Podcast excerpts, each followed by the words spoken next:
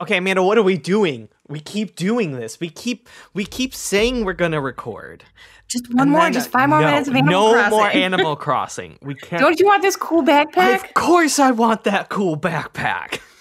Okay, just give me two seconds. I'm sending it right now. Never mind the fact that I have like seven backpacks right now. Oh, I already sent you two letters today. Okay, I can send it to you tomorrow. You'll just have to wait. No.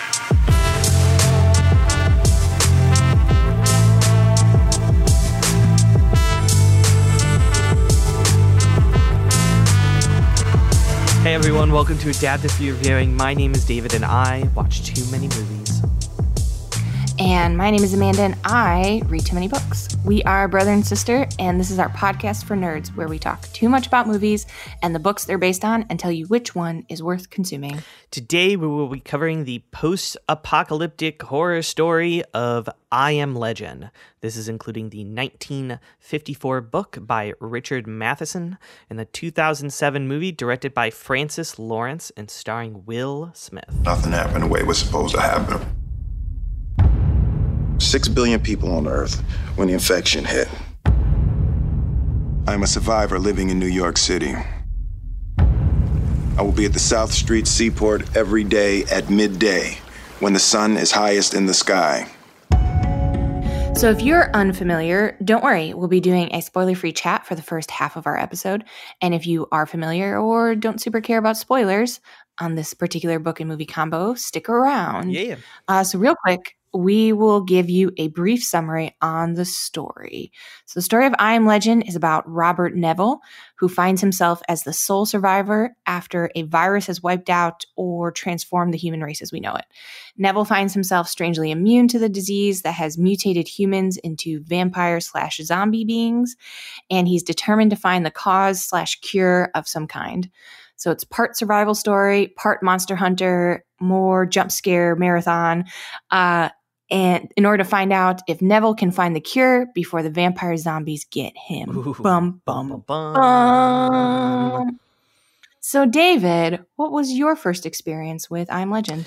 So I remember seeing this movie in theaters, not because I necessarily remember seeing this movie, because I only sort of do, but I remember this mostly because there were no movie trailers for this movie. It introed with the bank heist from The Dark Knight, and I remember that being a big deal.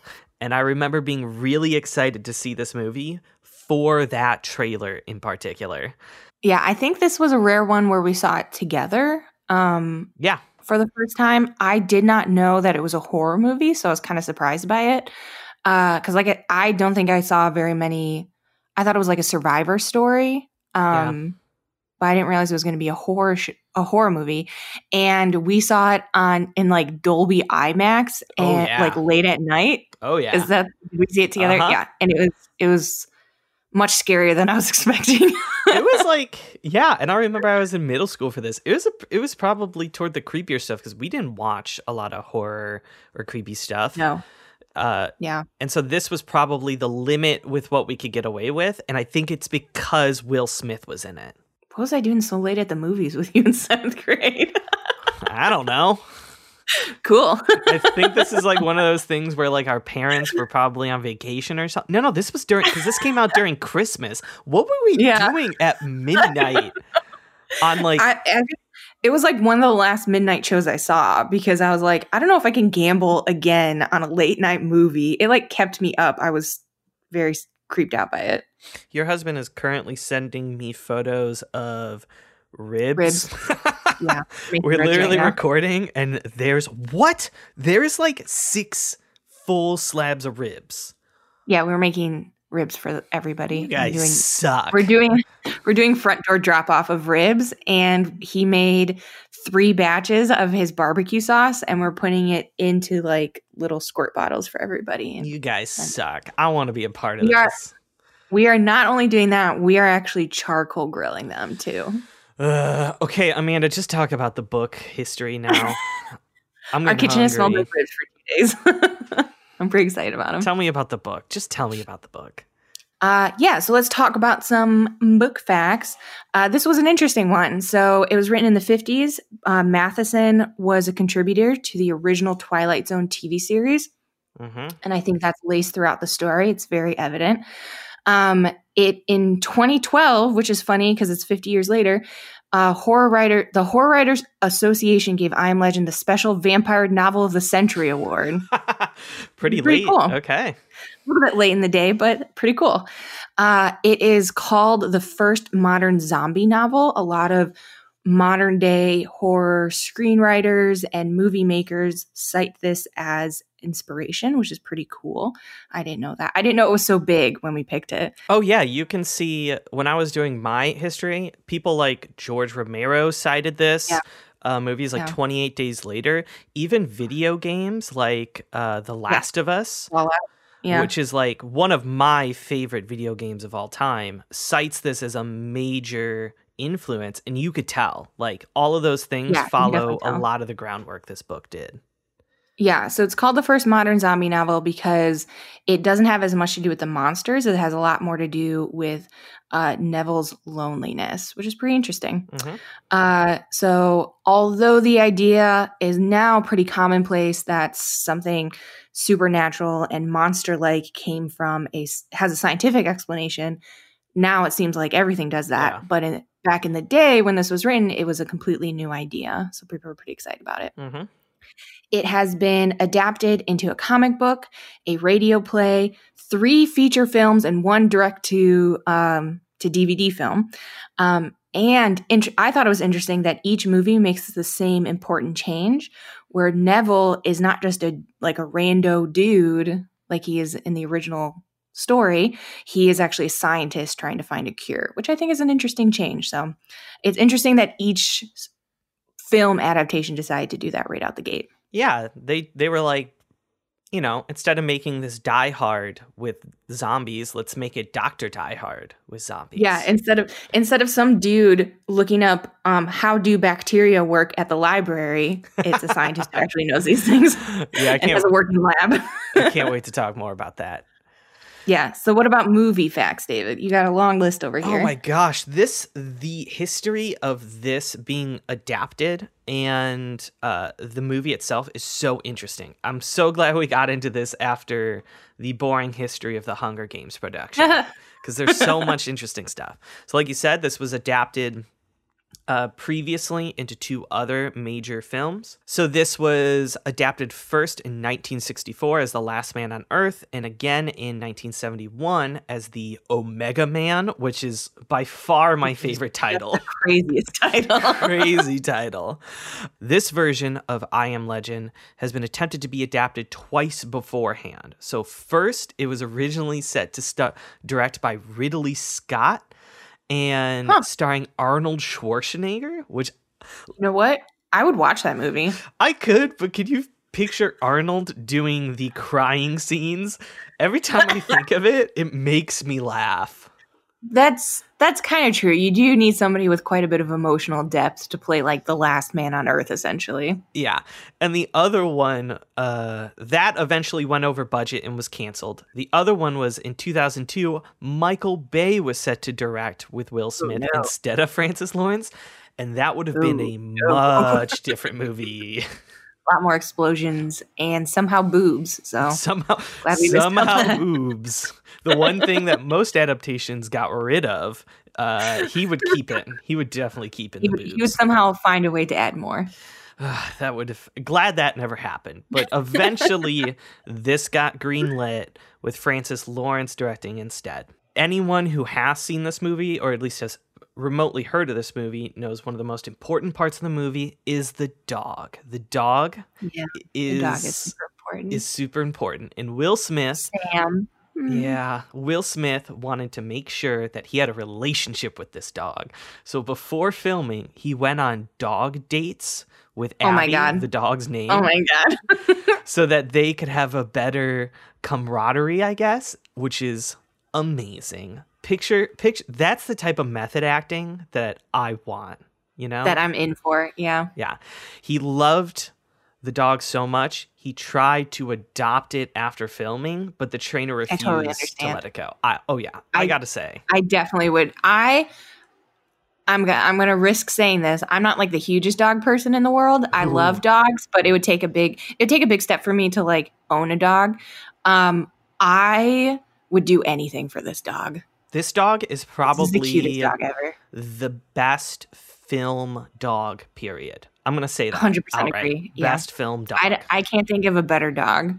yeah, agreed. And it, it if if you completely disagree and want to burn us to the ground for saying that, please uh, forward all your emails to stuff at adapted uh, pod.com and I'll send those over to David to read.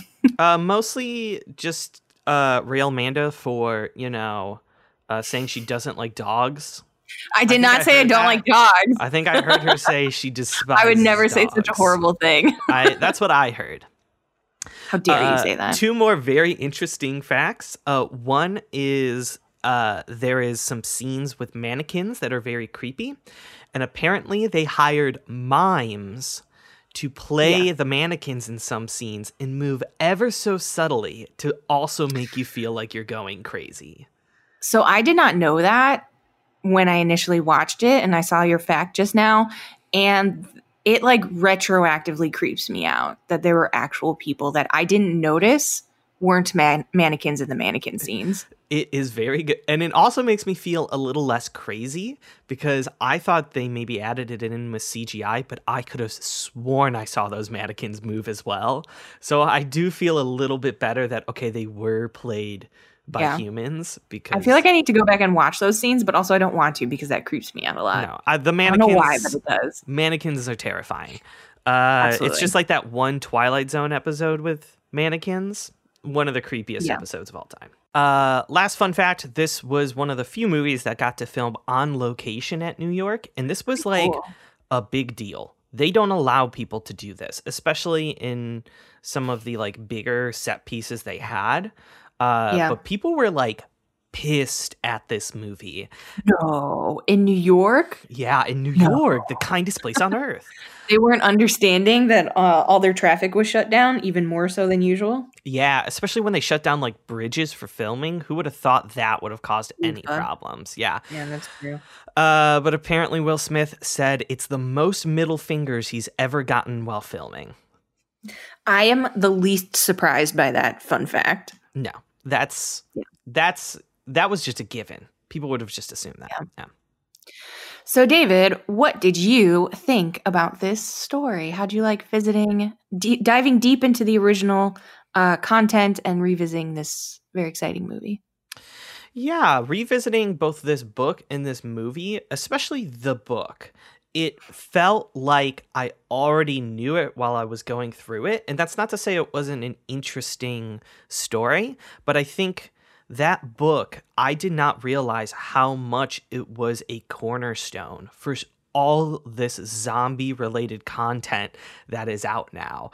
It Yeah. it feels like a modern day folktale because so much of the beats and plots are like are just recreated in so many different forms of media.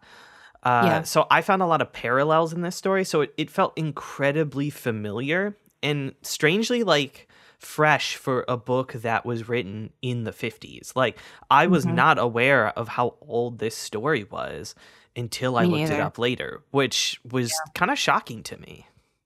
Yeah. So it's been around for what, 70 years? Yeah, that's a pretty old. That's pretty good. Yeah. I felt the same way. I felt like I was uh, reading like an origin story of Yeah. sorts. Um, but it still didn't feel stale. I thought the the it's a shorter, it's like a novella. Like it's it's less than I think it's like 200 pages or something like that. So it's Yeah, not very about. long. Yeah. Uh, so it's a pretty quick read and it's fairly exciting. Um, you know, there's a couple of things that change into the adaptation, but the setting of, you know, this last man on earth essentially and having to deal with that is really interesting. It still is. And I think it's it's appreciated in a new light now that we're going through quarantine days. Um, it's nowhere near the same hysteria, of course, but a lot of the same themes that the that the book and the movie want to talk about, like loneliness and human connection and things like that, uh, are something we're all talking about right now. So it felt very interesting to dive into it right now. Yeah, the parts of the book where he explored having to follow a routine while he was in essentially self isolation uh, yeah, was very familiar. It felt incredibly familiar because if he didn't yeah. stick to his daily routine, he went crazy, uh, mm-hmm. which feels like I go through that every Wednesday now. You know? yeah, I, I will say for me, it it was the parts I enjoyed most. So like the monster hunting was like mm, eh, for me, uh, but the parts like even in the movie, the first like half of this movie is my favorite part of the movie, where Will Smith is just surviving in this cr- this familiar but crazy setting of a completely empty and overgrown New York with like lions roaming around uh, is very cool to me. And like his relationship with his dog is the best. I could watch them all day. So like their story was very very good to me and then like to have like this twist creep creepiness and monsters coming in was good, but to me like the best parts were him dealing with um you know having to be by himself and what that meant and how he was going to survive and carry on the human race. I thought was really good. Yeah, just stories of self isolation feel incredibly human because especially now as it's something we're all going through but the idea of extreme loneliness is a relatable yeah. one and like how yeah. do you navigate without any sort of human interaction at all is an interesting concept to explore now mm-hmm. amanda let, let's dig a little bit deeper into the book what are your thoughts on it uh, so the book, like I said, is there's a lot of um what are now considered tropes. Oh yeah. That uh, didn't really didn't really feel like tropes when I was reading it, but it was kind of like um, you know, watching like if you if you grew up never watching the Goonies and then you watch the Goonies and you're like, oh, that's where that came from, or something like that. It felt a little bit like that uh reading it. I will say Neville is a very unlikable anti-hero i guess he is in the book yeah um because he's like I, so I had it in my head that this was like a 70s book from the beginning because it's mm-hmm. set in the 70s. And he is somehow the most 70s protagonist, like oh, yeah. male protagonist of all time where he's like um he's he's an alcoholic basically. He's strangely aggressive towards women. He like has this like inflated idea of himself and it's to me, he's like mm, just on the cusp of somebody that I wouldn't really care about necessarily, but I think that's all part of the original story. Um, I think the changes they made to make him into Will Smith was a smart one because Will Smith is very charismatic. So it solves a lot of that. Yeah, the hardest thing to deal with Neville is definitely his weird thoughts on women. The entire it's he's it's very so strange. aggressive against women. Yeah. It's like this old idea of like the man who cannot control his urges. It's just creepy, yes. guys. Like the way he talks about the vampire, the women vampires, and how he like weirdly targets them in the book, yeah. and how like he there's allusions to like him wanting to like rape them and things like this. That felt like they aged terribly. By far the worst parts. Uh, I mean, it, it did a good job yeah. at making me not like him, but it yeah. feels a little over the top because I feel like in the apocalypse, that's maybe one of the last things you're really concerned yeah. about. It makes me wonder because there's there's a twist uh, that we'll talk about in our spoilers with it, um, which may not be a super huge spoiler. I feel like as soon as this movie came out, people were like, "But the real story was this." Hmm. Mm. Um, so I feel like it it may not be a huge spoiler, but there's a there's a twist in the story, and I wonder if like when it happened for me, I was like, "Yeah, all right." yeah, sure. and I wonder if it was more shocking for people at the time. Uh, I did like read some like old timey reviews of it where people are like, uh, like old timey, but at the time when it was published, like initial reactions to it. And a lot of people were like, man, it's just the same old Twilight Zone BS, yeah. black characters, blah, blah, blah. Uh, so I don't think like people understood what an interesting gem they had started with. Mm-hmm. Uh, but I will not defend the characters or character in this story, uh, I think he deserves the criticism. oh, 100%. Yeah. Uh, my favorite. He's, he's also just like, he's also just like, I, like a white dude who goes to the library and he's like, I understand all science now. like, none of the doctors figured this out until I figured it out. Yeah, whenever he's talking about the worker. Yeah. Whenever he's talking about the origins of this virus, it sounds more like a crazy Facebook post than it does something smart. Because he's like, especially since this was written in the 50s, he's like, yeah. it's caused by the germs, the mutating yeah. germs. Yes.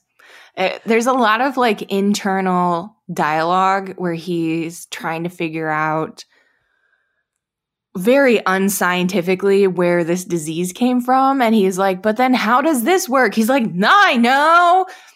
Blah, blah, blah. And he says something that doesn't sound scientific at all. No. And you're, you're just like, okay, Neville, you're doing your best, I guess. And it's like, even despite that, to me, it still made sense as a person who's living in self isolation. It feels like the amount of crazy you could expect after a couple yeah. years of being alone and just wanting to find out what happened. So even though like you go through it and you're just like, "Come on, dude, this is all BS. Like what are you talking about?" You I still understand it as something like, "Well, if I was in that situation, I may start wanting to rationalize things too." I think it's hard too because we have the internet now and he oh, just yeah. had like six library books, so he was doing his best. Yeah, he like this part where like he needs to get a microscope and he gets it and he breaks it and it's a crappy microscope, so he has to go to the library to read about microscopes before. yeah, in order one. to find a good one. it's like, oh man, that sucked back then. Yeah. But let's uh any more thoughts on the book before we go to the movie? Now we can move on to the movie. What do you think of the movie? So, the movie, I forgot how incredible, particularly the first two acts of this movie are. They are perfectly placed or paced. They have just the right amount of creepy horror. They have enough, uh, uh like Will Smith crying, uh, to make you mm-hmm. feel emotion. Uh, mm-hmm. and just enough backstory. Just enough backstory. It doesn't mm-hmm. bog you down, and uh, just enough empty New York for you to mm-hmm. really take it all in. The this movie just has a good vibe to it.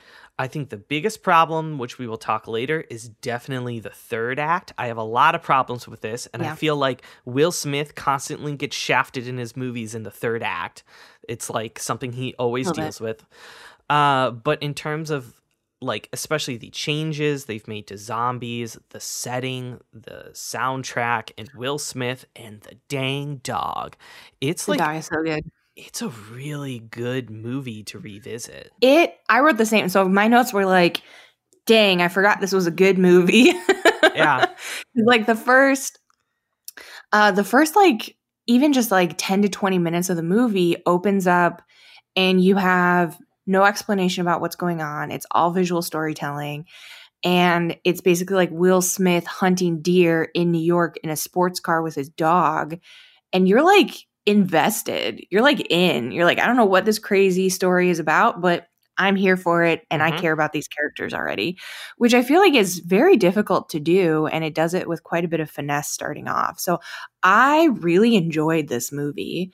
Um, I think I, so when I first initially saw it, I did not know it was going to be horror. This time I was more informed and I go. knew there was going to be jump scares so I can emotionally prepare for the jump scares there are a lot of jump scares in this movie. So if you're the kind of person who is put off by jump scares big time, like I will never be able to get my husband to watch this movie. But if you can survive the jump scares, that's basically the scariest part of this movie. Um, it's a horror movie I weirdly endorse. Well, I'm going to push back on the idea that it's a horror movie because I think it's creepy, but I think the biggest problem with it being full on horror are the zombies, the CGI zombies. I'm gonna come out and yeah. say it. I think they're they're bad, and it brings down the creepiness factor by a lot.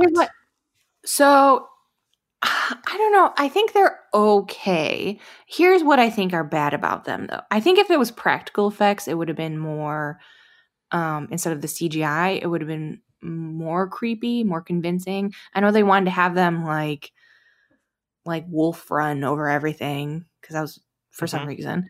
Um, but that was that was what zombies were all doing back in 20, 2007. So I understand a little bit.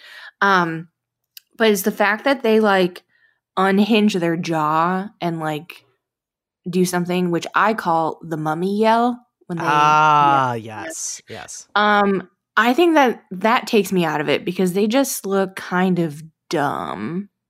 Everything else like the sound design for them I think is really oh, good. Oh yeah. I think some of their design is okay, but I wish it was just practical people. I feel like that would have been much creepier. It's very hard to like watch those scenes and not be very aware that it's computer generated. Oh yeah. And I think the the times where the movie is best at creeping you out are scenes that don't actually involve a lot of CGI zombies. Like the things that creeped yeah. me out were the mannequin scene when the mannequins are mm-hmm. or even when he's just alone in the store with the mannequins are creepy. Or mm-hmm. when he's going around in the dark uh, with his flashlight, yeah. and he sees like he sees the zombies very briefly just huddled together. That's creepy. That's great. Yeah, that's pretty but creepy. Whenever they do full on zombies, it's just it just kind of loses me. Now that saying. Thanks to the setting, thanks to a very creepy rendition of all Bob Marley songs, this movie's great. Yeah. yes, the setting, the overgrown New York setting is Amazing. super, super good. Um, even the parts where I can tell it's CGI, I love it. So I'm on board for that. So I think it, it definitely wins you back with that. Um, and I will say that Will Smith is the king of be, of like restrained face crying. 100%. It's so good, and so every time he does it, I feel for him. So Will Smith definitely takes the cake for for this movie. Is this Will Smith's best performance? Uh, I don't know because I feel like there's a bunch of like really critically acclaimed things that Will Smith is in that I've never seen, so it's hard for me to say that. I'm gonna but say really. I'm gonna say it is. Here's why: because in everything else Will Smith does, he has someone to act against. Like, yeah. there's always another person he can act against you know, uh, to give him some sort of motivation or movement or, or to enhance his performance. In this movie, it is just him. Yeah, That's just him and his dog, it. which is pretty impressive. Yeah. So I think this movie wins me out. And it is actually when other people start coming into the movie that I feel like his performance works less. So yeah. I also think like his character as being the scientist who stubbornly believes that he can still find a cure and save everybody is because of like the trauma that happened to him at the onset of this movie is a really good character. Um so I was really I was really glad at the changes they made in his character. I was totally on board and rooting for him in the movie. Oh yeah, you needed him to be a little bit of charming. Like if you cast Will Smith and you make him unlikable, those those things are not those things cannot coexist. Those don't coexist. Yeah. Which I was looking up uh so there's an alternate ending to this movie and so I was looking it up on YouTube and then it gave me a bunch of like extra funny clips of other Will Smith movies like the like how it should have ended yeah. and cinema sins and stuff like that. And um I did watch something with After Earth. Did you ever see that movie? It's no. Let's like not talk about After son. Earth. That is what you get no, when you get. That's what happens when you get unlikable Will Smith. You get After Earth. yes. Anyway, so David, would you recommend people read this book? See, this is really tough because I think it is like an origin story for a lot of mm-hmm. stories, and it is so interesting to kind of see where it came from. And I think the mm. difference in having it be vampires instead of zombies, because vampires were more in in the 50s and things like that. Like it's is a very interesting origin story. So I think I would recommend this only for big horror fans that want to see what or where all these ideas came from because that's what this book really is. I don't think there's yeah. a lot of things that age super well about it, but for a book that was written in the 50s, it's it's really quick. I read it in like an afternoon. Yeah, it's pretty it's pretty short. I would say I would recommend this book too. I think anybody who likes like Twilight Zone vibes will get a kick out of going back and reading this. Um, I think it's it's worth it. I I mean, yeah, there are some like weird stuff with his character, but I also don't think that's out of the ordinary for a lot of horror genre stories Mhm. either. Um, so I won't ding it too hard. I think it was I think it was a pretty enjoyable quick read. So if it's something where you're like interested in the history of the horror genre, if you um like zombies and vampires in particular, or if you just feel like reading like a good Twilight Zone Yeah. novella, would definitely Yeah, recommend it. for Twilight Zone fans, this is perfect. But Amanda, what about the 2007 movie? Would you recommend that?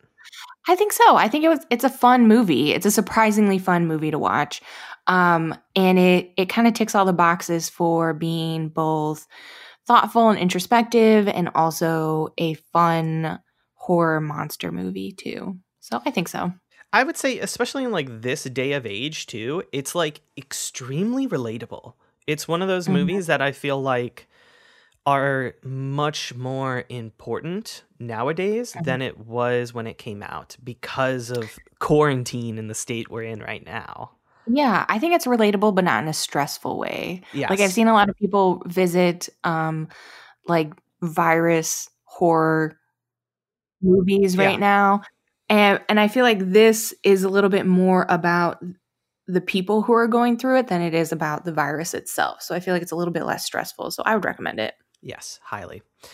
All right. Well, our recommendation is, you know, read the book if you're in for a quick read, but definitely check out this movie. I think it has a lot Yeah. to offer.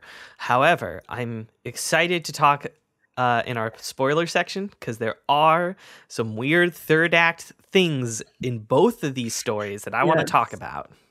Yes, most definitely. So let's dive into spoilers. God didn't do this. We did.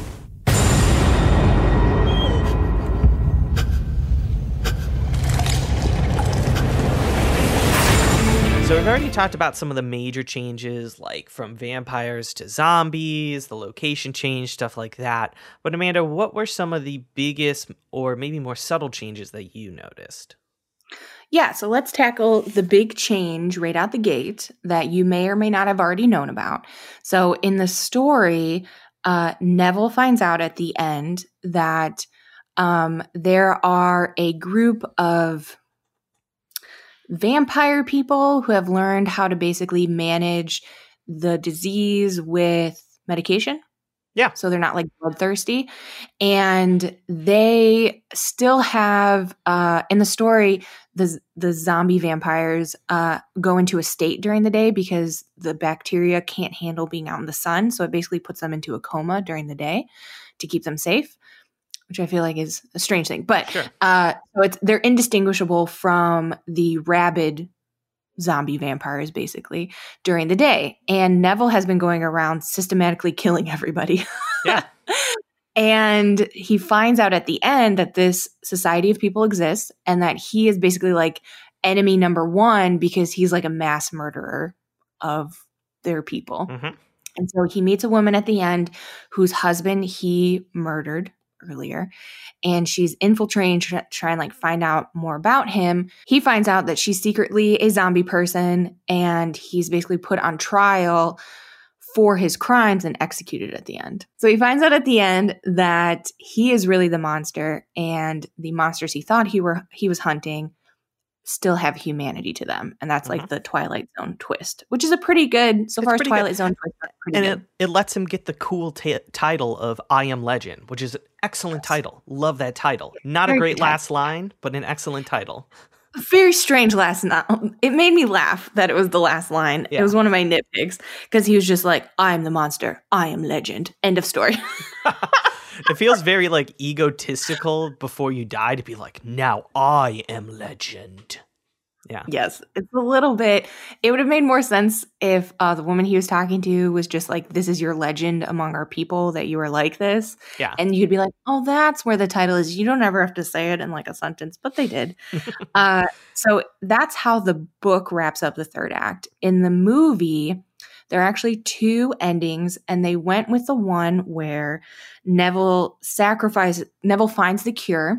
Mm-hmm. He's doing experiments on zombie people.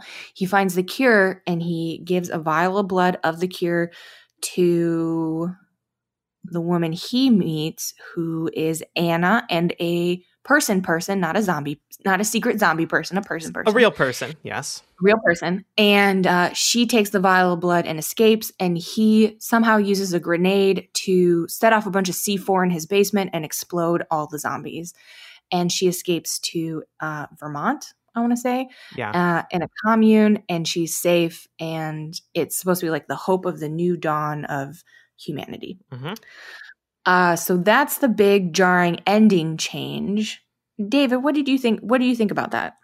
So here's the thing: both endings are like meh. I think the f- the book ending, I think it's less of the twist because the twist is fine. I think it's a very twi- Twilight Zoney twist.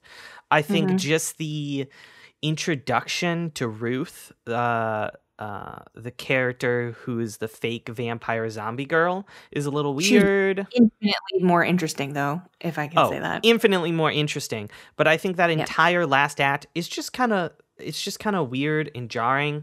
Uh, and it like you can you can feel the twist coming like a mile away. a little bit. So uh, it's it's okay. I think the previous two acts are just stronger, but again, it was a twist. It was interesting. In the movie, however, I do not like the original ending I don't uh, like the original at either. all. Yeah. And the biggest reason is because uh, not because it differs from the original story. I think the way they set it up in the previous two acts, uh, just it feels tonally something completely different. I completely agree because I think they set up his character flaw in the first two acts is that he stubbornly believes that he can still cure everybody and save the day. Yes. And then he resolves that character arc by saving the day and curing everybody, which is not great. Um, so the alternate ending that that didn't end up getting in the original cut is that uh, there's this kind of face off at the very end of the story between Neville and this zombie who is all of a sudden tracking down Neville.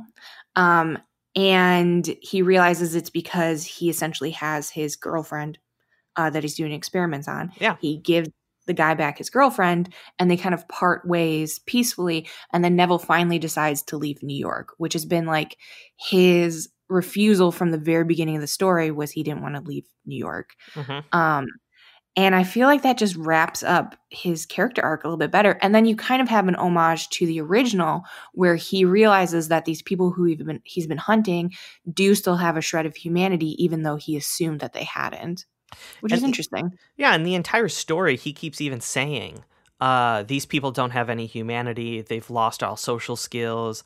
These Mhm. people don't know what they're doing. They're f- like they they're fully just animals at this point. And so they set it up within the story, and then they don't resolve it at the end. It just kind of Yeah. hangs open. And so I like the alternative ending way more. It is kind of cheesy uh, because they Little cheesy, yeah. they because they also add this, which I'm not a huge fan of. They add this introduction of like some Christian imagery towards the end of the third act, where Anna No, talks it's a about butterfly.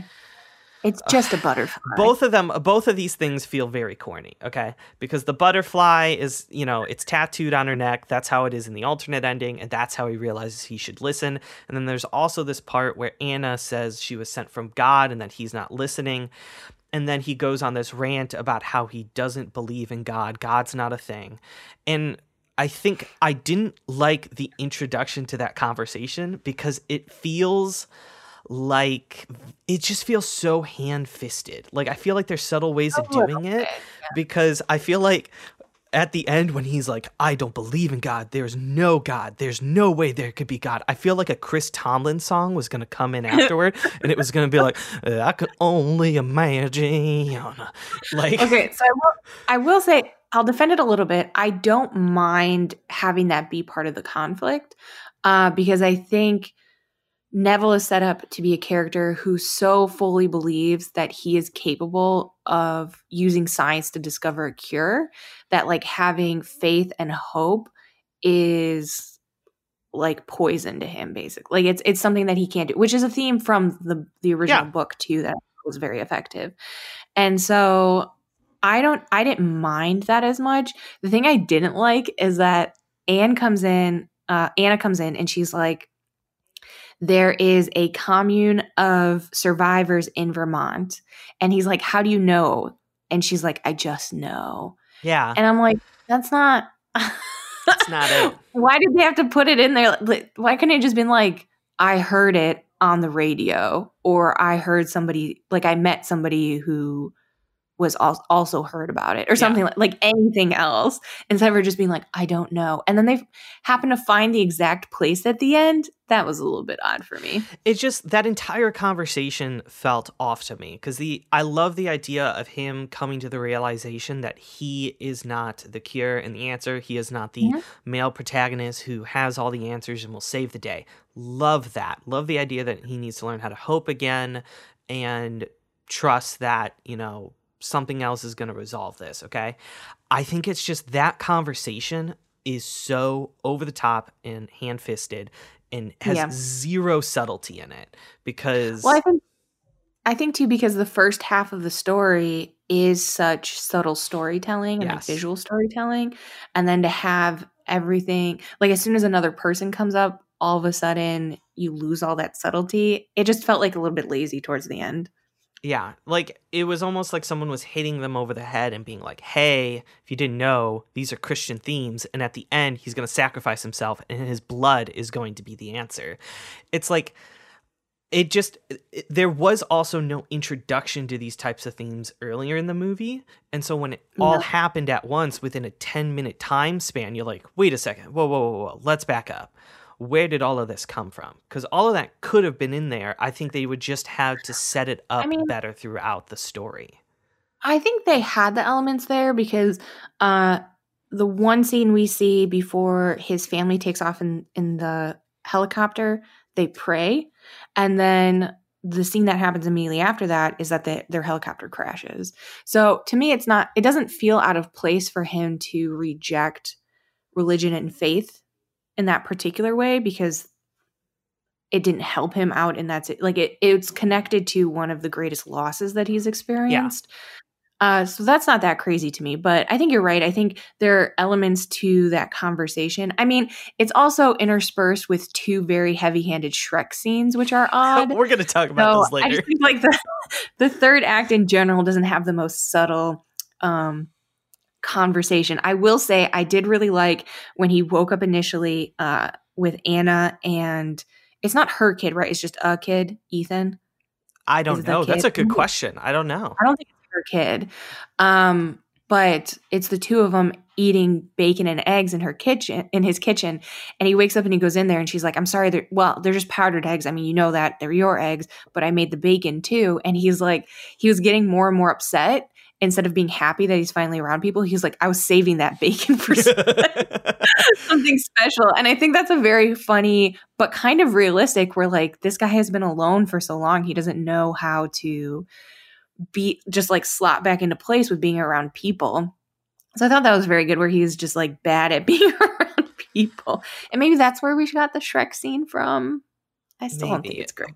Also though if you if this, if there was an apocalypse and this was hinted that it's been like a little over a year or so since this has happened okay? So there's this apocalypse. No, you three years. three years? Oh my gosh even more. Mhm. this this clarifies my point even more okay? It's been three years. You have never had fresh bacon. You you take a stranger to his house. He has a single pack of bacon in his freezer. Immediately eat it. Why would you eat that you know how valuable that is that could buy you so much instead of eating No, the bacon I you should have stolen the bacon stop i would instantly eat it I'm surprised Will Smith didn't kick those people outside of his house immediately. I would be furious if you stole my bacon in the apocalypse. That's kind of true. Earlier in the movie, he was very excited to find spam and canned salmon. So Yeah. I can't even imagine the state of it. Like how how big is having bacon for him? Come on. I'm sure it's pretty big. Yeah, that's kind of true. So one more big change that I think is kind of significant is that in the story, uh, so in the story there is a dog and a woman uh, throughout it, but Neville does not have he tries he finds a stray dog and he's trying to befriend it and it catches the disease and dies before he can basically. So it's never his companion. And the woman he meets for like a day and they change it in in the movie where he has a dog companion the entire time. It's his family dog. Um and then uh, the woman he is with for a couple of days, but essentially, like he's never like a hundred percent alone, except for like a day. And in that day, he's basically suicidal. yeah, he's like ready to end it. Um, whereas the Neville we got in the book has been alone, yeah, for three years to the point where when he talks to Ruth, uh, it's like his own voice feels foreign to him because he's not used to using it.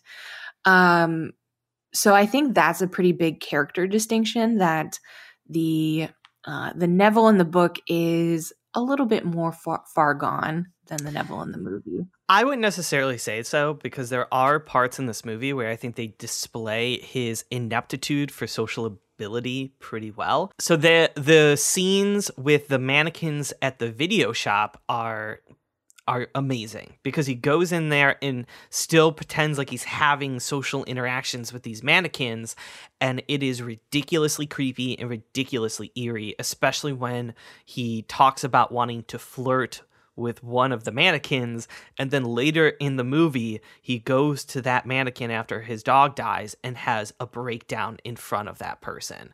Or yeah. not person the mannequin. That scene crushed me. To me that was like the emotional apex of the film is when he went to this mannequin because you really got to see just how little he was actually holding it together and how it just took him losing his dog for him to completely lose it. Mm-hmm. Well, so I will say by far gone, I didn't mean necessarily like breaking down emotionally. I meant like maybe sanity wise and That's like true. mentally because the Neville in this in the movie is kid is kidnapping zombie people to experiment on them to see if he can find a cure. And the Neville in the book is literally just murdering people in their sleep yeah. as as much as possible. And so it's almost like he and they talk about a little bit in the book towards the end where he has gotten so used to the violence that that's like his only thing that he has. Whereas like the neville in the movie has his dog and his research and his experiments. Uh the neville in the book is pretty bleak it is. where he's just using violence and murder to substitute for like the social interactions he used to have instead, which is rough. That's a rough that's a rough character. yeah, it's pretty tough. Yeah.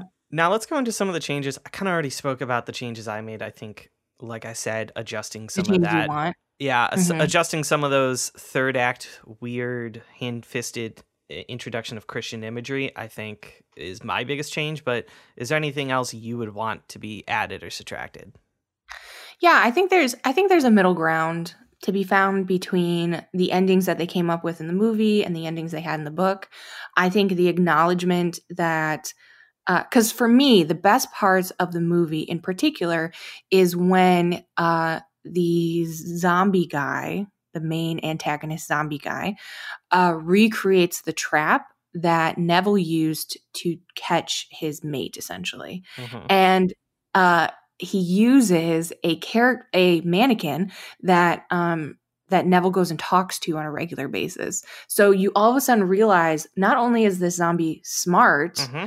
uh, because he figured out a trap, but he's also watching Will Smith's character. Yep. And so you start to like disbelieve the fact that Will Will Smith is telling you that these these things have no humanity. They're just basic animals. They're just you know hungry all the time for blood, um, you start to question whether or not that's true anymore. And then on top of it, when people show up and Anna's like, we can go and find other survivors. Will Smith is adamant where he's like, everybody is dead. There's nobody. There can't possibly be mm-hmm. people.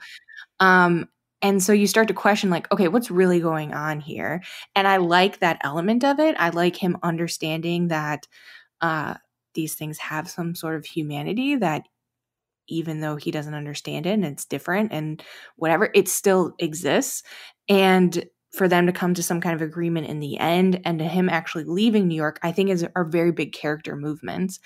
I just wish it I don't love the alternate ending still Yeah. because there's like this kid there's this voiceover from his daughter talking about butterflies and then there's like a butterfly tattoo. It's still pretty on- corny.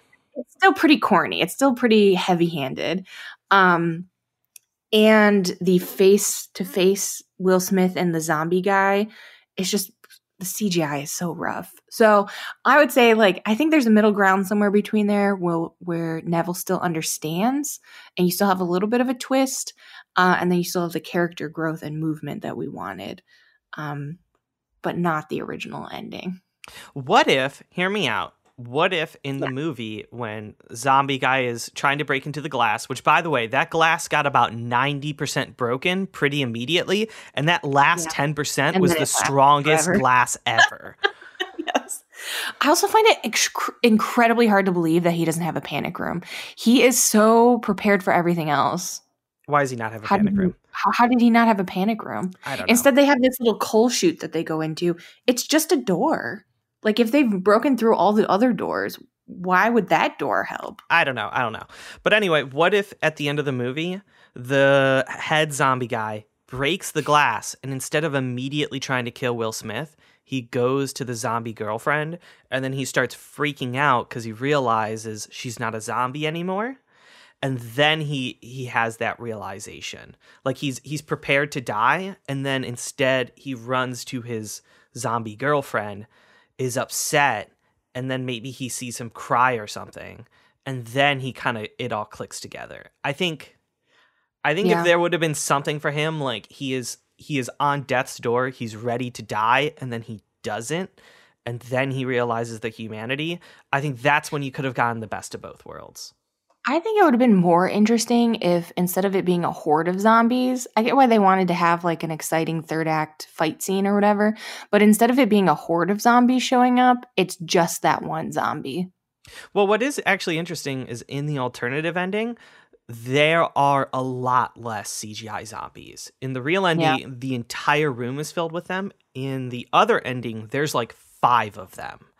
Uh, yeah, but I because they just didn't finish putting all the zombies in. That's true. There's a lot of work getting a lot of zombies in. Yeah. Yeah. But anyway, that's I agree with you. I think this movie it stinks because it is so good. It's just that third act. is really good. Like the the scene where he where Neville goes into a building because they're chasing down a deer and the dog goes into a dark building and he loses it and he's like walking through a dark building that he knows is filled with zombies and he's trying to make not make too much noise but he needs to find his dog. That scene is tense. It's That one is of the like most the effective scariest- scenes. Yeah. Yeah, I'm terrified. Yeah, that, that scene was terrifying. And I do have to say a horrible spoiler, the dog dies halfway through and it's really horrible.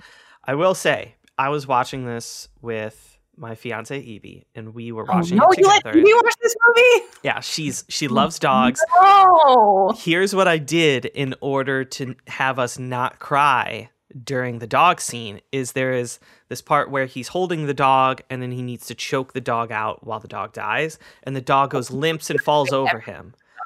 Yeah. I, I made a joke about how the dog just won the dog Oscar for playing dead. And then we did like recreation of the dog just being like, like pretending to go limp and, and, and being cute and winning the Oscar. And that effectively distracted us from the emotional impact of this dog dying. It's good because I've never felt more for a dog on screen than that dog. Oh yeah, this is people talk about that John Wick scene of the puppy dying being tough. No, this scene this scene makes that look like Mickey Mouse Clubhouse, okay? It's this scene's Yeah. crazy. He's hol- he's holding the dog and he can tell that it's slowly turning into a zombie. Oh, it's just so sad. Gotta say too, cutest puppy of any movie. By far the cutest puppy. The flashbacks with the floppy ears. Oh yeah. Yeah, that oh man, I wanted that dog. Yeah. So, David, uh, do you have any nitpicks that you are dying to talk about? This is less of a nitpick and just a scene that made me laugh. There's very early on in the movie, like within the first five minutes, they have a scene of Will Smith doing pull ups with his shirt off. And it's just Yeah. supposed to be like, look at this buff guy. He's quite buff. He's pretty surprisingly buff. But For like a dude who has nobody to impress, he's pretty buff. for a movie about self isolation and loneliness and a movie that is like completely void of any sexualization at all having Yeah. just a movie like of his sweaty abs doing pull-ups got a good laugh out of me like it's funny because it's directly in contrast to. Did you ever watch Last Man on Earth, the TV show with what's his name? Will Forte starring in it, where he like has like a super overgrown beard. He thinks he's the last man surviving an apocalypse. It's a comedy, so um it's treated that way. But he has like a pot belly and he's disgusting. And I feel like that may be a slightly more accurate portrayal of how we would all act if we thought we were the oh only yeah person on Earth definitely. But yeah we're not we're not sweaty buff will smith doing pull-ups in his living room Yeah. Uh, I do actually have a book nitpick, um, which I know are rare. Usually we stick to movie nitpicks. Uh, but like the twist at the end of the story is good and bad at the same time because he finds out uh, he ta- he keeps on talking about how tan she is. And I thought it was weird that he keeps on, he's like her tan legs and her tan arms, his tan Yeah. to tan to tan. And I thought it was weird at first, but then she literally like she stays with him for a day. She takes a bath at some point. She's not carrying anything on her. And when she attacks him and he passes out, he grabs her leg and makeup brushes off yeah of her leg and Yeah. shows that it's tan. yeah I feel like it was definitely written by a dude who has no idea how makeup works. no idea how makeup works not at She all. would need so much makeup, first of all, to cover her entire body. There's no way it would set well enough. Like I would, I would totally understand if it was a spray tan, and I get they wanted to have like that weird realization. They did not need that line. So I just think it's so funny that she was like somehow in the bathroom, probably taking just hours to cover herself with like this blonde tan makeup. It would have been more effective if he just she's like wearing long sleeves and long pants and that's really weird to him. Like you Or don't that she need a lot of makeup. It's not like he's going like he's not outside all day every day. She could just be like, I haven't seen the sun in four years, and he would understand. Uh, it was Anyway, weird. I thought it was weird. hilarious. Yeah, it was pretty funny. We have mentioned it before, but the last line of the book is really dumb. It's terrible. It's terrible. I am legend. I Boom, am boom, boom, legend. boom. Roll credits. Yeah, a, a roll credits part in the book is always really really fun to read. Yeah, it's it's pretty it's pretty hard to like not feel like it's a punch in the face. Yeah. so Amanda, we got to talk about this Shrek scene. Shrek scene. I'm sorry, not one Shrek scene. There are two There's Shrek, two scenes. So, uh, after Mr. Will Smith wakes up from getting saved after his suicidal attempt to fight the zombies, uh, he wakes up in his house to find Shrek on the television, uh, Mhm. where he comes in and he's watching Shrek. You know, movies within movies sometimes happens. Get it. He passes it, he goes away. Uh, later on, he gets in a fight in the kitchen. He he gets he goes a little over the top, doesn't know how to socialize with people, whatever. And he comes back downstairs after taking a break to find the kid watching Shrek.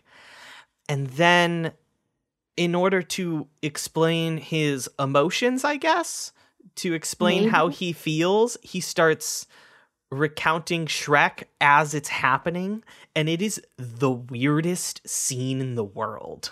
It's so long. Yes. And it pans over to Anna's face, and she's like, Is this guy gonna murder us? Should I murder him real quick? it, exp- I'm just gonna murder him. well, it's like I think the whole point of it is to show how terrible he is at socializing because the only way he's supposed to say how he's supposed to feel is through saying the lines of this because if it goes if you listen to it he's like it's like talking about how he struggles to uh Yeah. like socialize with people now okay but he's saying it through Mr. Mike Myers um but it's not effective because it's Shrek, Amanda. like, Yeah, it's it not just effective doesn't work. It's creepy. It's very And creepy. It's not like he's saying he says both lines because it's Shrek and Donkey talking to each Mhm. other, and he does it for so long. It's a very strange scene. I don't know why they. What if what if all we did was now explain our emotions, but only through Shrek quotes? Oh no! I thought you were gonna say only by quoting movies, like a No, no, no, Bumblebee. no, no, no, no, no, no, no, no, That's no. way worse. No, only by quoting Shrek. Be like, we could Amanda, only communicate to each other with little Shrek scenes that we, little Shrek TikTok clips that we Amanda, send each other. I'm just an onion. Layers of an onion. That's how I feel right now. Mhm. Just wait. Let me look up Shrek quotes. Why? Why would you do that to us? This is a terrible bit. I There's just. okay, this isn't as funny as I thought it would be. There's not a lot of good Shrek quotes. Guys, I don't think I feel Shrek. like you think there are better Shrek, Shrek quotes, but all you're thinking of is that Smash Mouth song that always plays. Yeah, what if there's just a scene where. like somebody once told me the world was going to own me, What if. but I ain't the sharpest tool in the shed. What if there's a scene looking kinda dumb where. You're just gonna keep going. No, With an L no I'm gonna talk over you. Uh, what if there's a scene? You know, there's a part where he's like, "This is the best album ever made," and uh, he's talking about And Bob Marley. Shrek he, turns It's on, the Shrek soundtrack. he just turns it on, and he's like, "I listen to this every morning." Hey now, and it's like an the it's like the Wiggles. Fruit salad, yummy, yummy. I was a nanny for a couple years, and I still have that song stuck in my head, and it's been like a decade. Uh, yeah. Was this DreamWorks? Is that why they used Don? Uh, is that why they Shrek? used Shrek? Is Shrek I also have DreamWorks? no idea. I have no idea if this is. I think no, because I Am Legend is Universal. If you were to pl- replace the movie, the ongoing movie Shrek, with any other Universal picture, what would you have replaced it with? Uh, so he, here are some other options that we can replace it with. Are you ready? All right, let's hear it. Kung Fu Panda, Minions, Oh the God! Fast and the Furious movies, uh, Jurassic Park. I'm coming back to uh, Despicable Me and the Minions. okay, I can't think. The only movie that would be worse to put in there would be Minions. Period. I hate. Minions would be so hilarious. I think if they wanted to, you know, keep it as serious as possible, they need to do Fast and Furious. Get Mr. Vin Diesel talking about family, how they need to stick together, quarter mile at a time. True. Let me tell Yeah. you, and then they can show some scenes of it stuff blowing up, and that's where he gets the inspiration to blow up. Yeah. And it's a great movie, ten out of ten. I I do think that would be incredibly funny if they had if they had the Fast and Furious movie playing in the background. He's just quoting it. Uh, so those are my goofy options. I will say a serious option: Iron Giant. I feel like that's low hanging fruit. They could have just Ooh. went with Iron Giant. That would have been a Ooh, really good Iron one. Giant would have been. E- Iron Giant's so easy. You could slot an Iron Giant Yeah. whenever, and it'll get an emotional reaction out of me. Agreed. Absolutely. So that'll wrap us up for today. Thank you so much for listening. Please subscribe so you get automatically updated when new episodes come out at wherever you get your podcasts. We are still kind of new. We're still under 20 episodes, 20 big episodes. We Twenty have a lot big of mini- boys, yeah. yeah. I think this is our 18th big boy episode. Mm. Uh, so if you enjoyed anything we talked about in the last hour or so, please leave us a review and tell your friends. Uh, and then if you do, we will make David read it out loud in person on this show in a really funny voice. And guys, he is really bad at accents, so it's pretty entertaining. It's pretty entertaining. We're not doing it this week, but please put some more in, and I can do some some impressions. I think. I would like I would like long ones. Uh, you can also suggest a voice and a tone for him to use in your review. I will take suggestions. we'll see. We'll see. Uh, but in case you don't want to, you can also find us on Instagram, Twitter, and Facebook. We are at Adapted Pod on all of those platforms. You can also send us suggestions on what we should talk about next by shooting us an email at stuff at adaptedpod.com. Special thanks to Catloaf for our intro and outro music. For the track Astoria Ditmars, you can listen to more Catloaf on Spotify. And I will say, Catloaf has come out with some pretty chill tracks the past couple weeks. And if you're if you're in the mood for chill, he's got a lot of chill. Yeah, it's like perfect quarantine music. So 10 out of 10, highly recommend. 10 out of 10, chilltacular. Uh, so Amanda, what are, Yeah. what are we consuming next? Uh, I was going to ask you that exact question since you asked me that last week. Did I? You want me to take it? Take the reins? I'm doing Yeah. it. Guess what? We're, guess what we're reading and watching for next time? What are we doing, Amanda? That's a trick question I actually already know, but tell the audience.